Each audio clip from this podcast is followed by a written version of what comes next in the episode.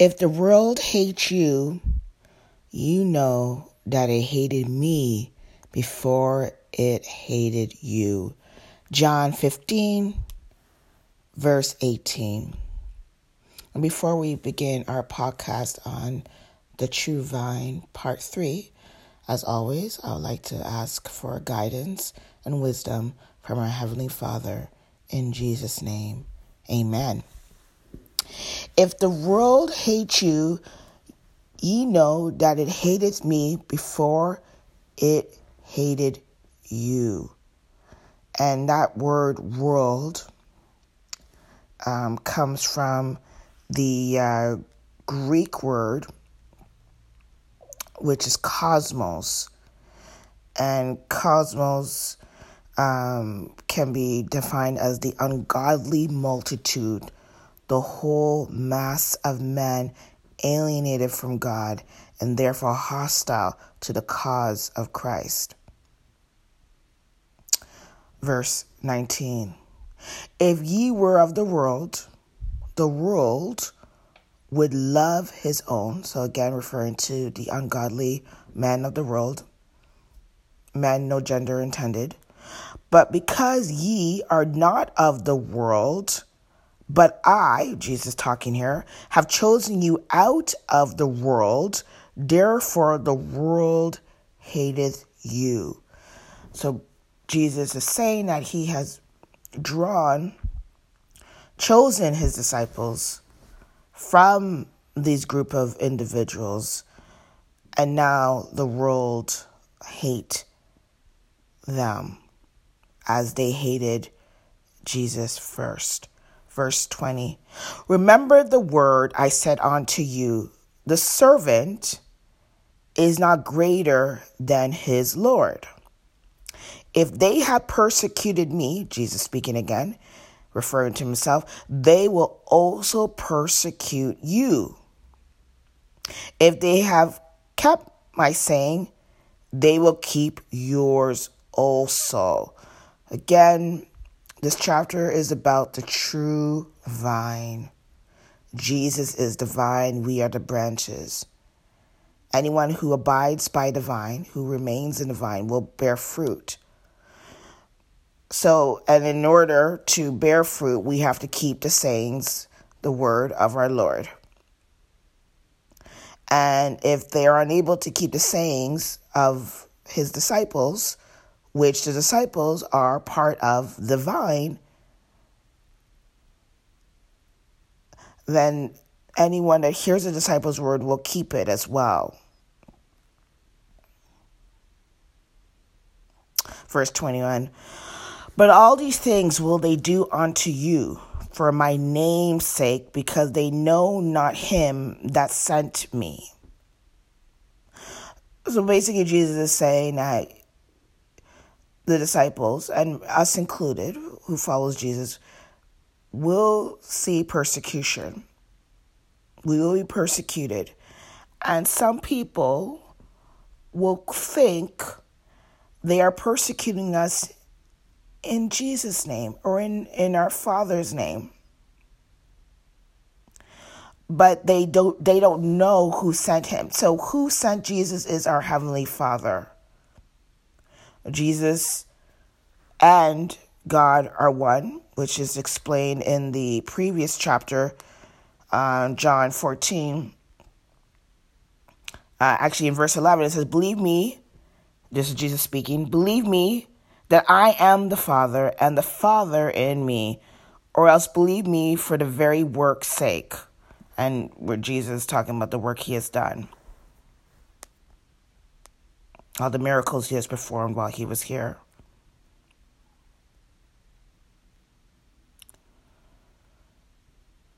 Verse 22 If I have not come and spoken unto them, and again, he's speaking to, um, I guess, so to speak, the non believers, not the individuals who do not believe Jesus is the Messiah, the sent one, God in flesh. If I have not spoke, if I have not come and spoken unto them, they had not had sin. But now they have no cloak for their sin.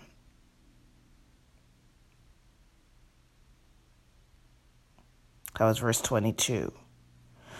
So basically, Jesus is saying that now there's no excuse, there's nothing covering their sin. They have seen the miracles, they have seen Jesus. Anyone who has seen Jesus, as we just read in the previous chapter, has seen the Father.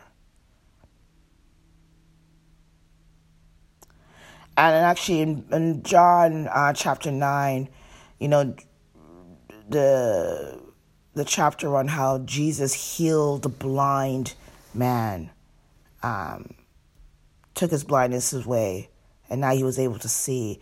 Um, that was physically as well as literally as well as figuratively. So he used a very practical example of healing someone from the blind, allowing them to see and also speaking spiritually in reference to people who claim they can see but don't, who are still blind.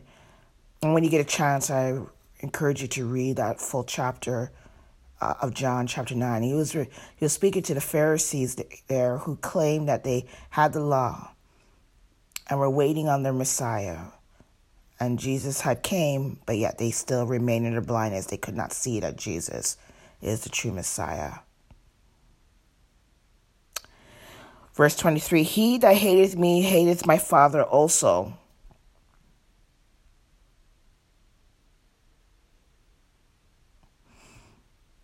So again, Jesus and our Father is one. Jesus and God are one. So if they hated Jesus, they also hated the Father.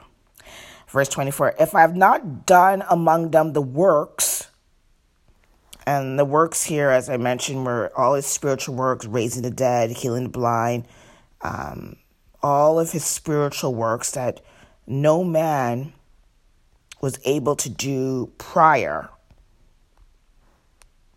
And let's actually look at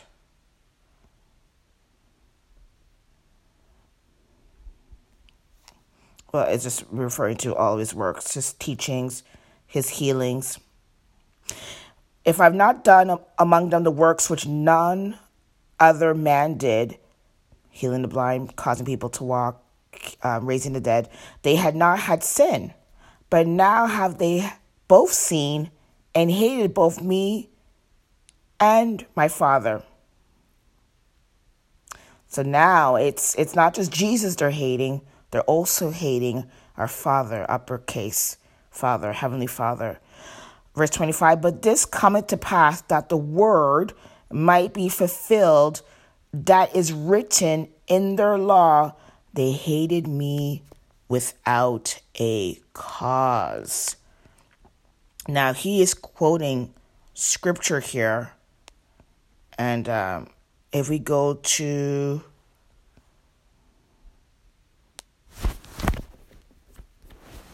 let's go to the book of uh, Psalm and let's go to chapter 69, verse 4. They had hate me without a cause, are more than the hairs of my head, that they will destroy me.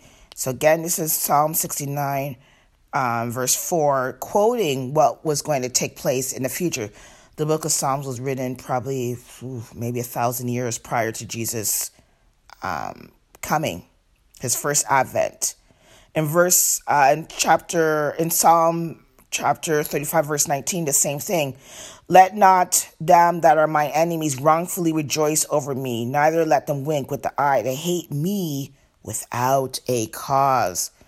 Again, two different chapters in the book of Psalms um, quoting um, um, are foretelling what would happen, and Jesus was referring to the um, these scriptures. He was quoting scriptures here. Let's go back to John chapter 15. And he's made sure to quote scripture, the same scriptures that these Pharisees, these non believers, were holding on to as their law So he made sure he referred to their law to provide evidence. So again, he said, But this cometh to pass that the word might be fulfilled. Jesus is the fulfillment of the law, as we mentioned already in the previous podcast. That is written in their law, they hated me without a cause. Verse 26 But when the Comforter is come, whom I will send unto you from the Father. That word comforter is in uppercase, uppercase C. And the comforter, uh, translated to the Greek word, is um, parakletos, which is basically a word um, which means advocate.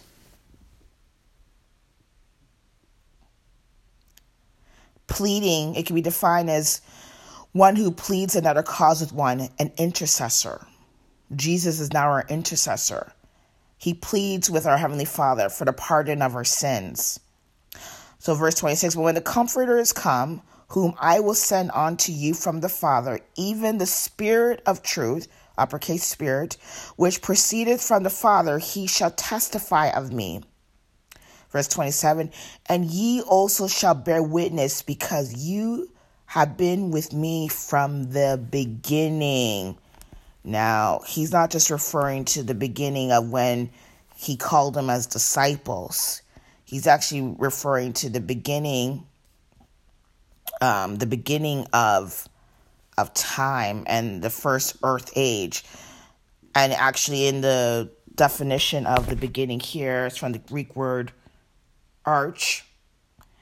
And uh, the, the definition here is beginning, origin, um, the first place, which is referred to the first earth age, principality, rule of angels and demons.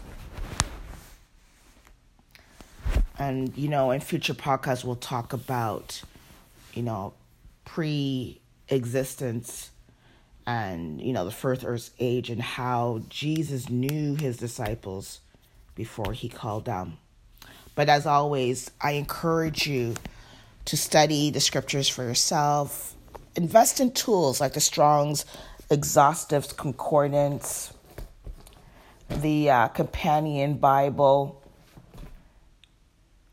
which is a, a great uh, study tool. I use that all the time. And um, until the next time.